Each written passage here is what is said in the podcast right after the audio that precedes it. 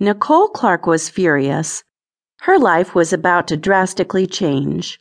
She sat at the conference room table in her attorney's office with her attorney at the head of the table. Nicole was a stunningly beautiful woman in her late twenties.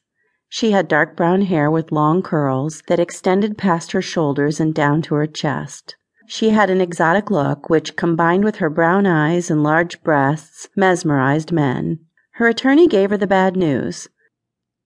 I'm sorry to say, but the judge has ruled that you will not have joint custody and will only be allowed to see your son every other weekend. However, I was able to get you some extra weekends during the summers.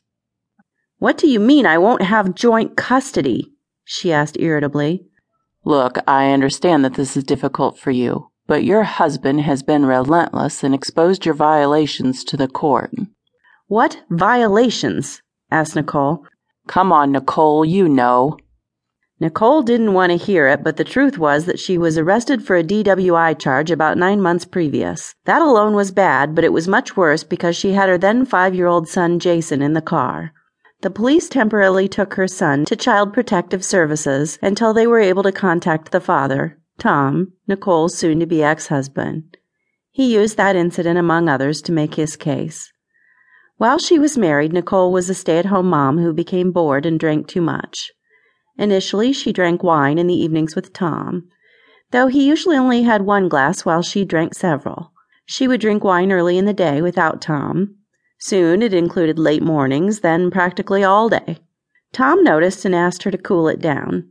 She said she would, but instead of slowing down, she started hitting the heavier stuff like vodka. Tom told her that he didn't want her to drive Jason to school if she was drunk or had been drinking at all. When he noticed the change to vodka, he demanded that she stop drinking. Nicole told him that she would stop, but she didn't. She didn't want to stop. She enjoyed it. Nicole knew that Tom was in a dilemma. She knew that he was infatuated with her beauty, or at least she thought so. But she was always drunk. When he tried to speak to her about her drinking, she would get angry, swear at him, and call him nasty names.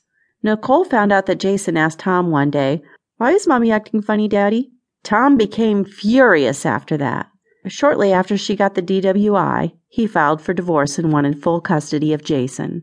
As she sat in her attorney's office, she only had one thought. She wanted to kill Tom. In fact, she fantasized about it. If she did it right and was not caught, then she would get full custody of Jason. However, she had no idea how to go about it without getting caught. Nicole reluctantly signed the necessary paperwork and left her attorney's office. Her divorce was now final.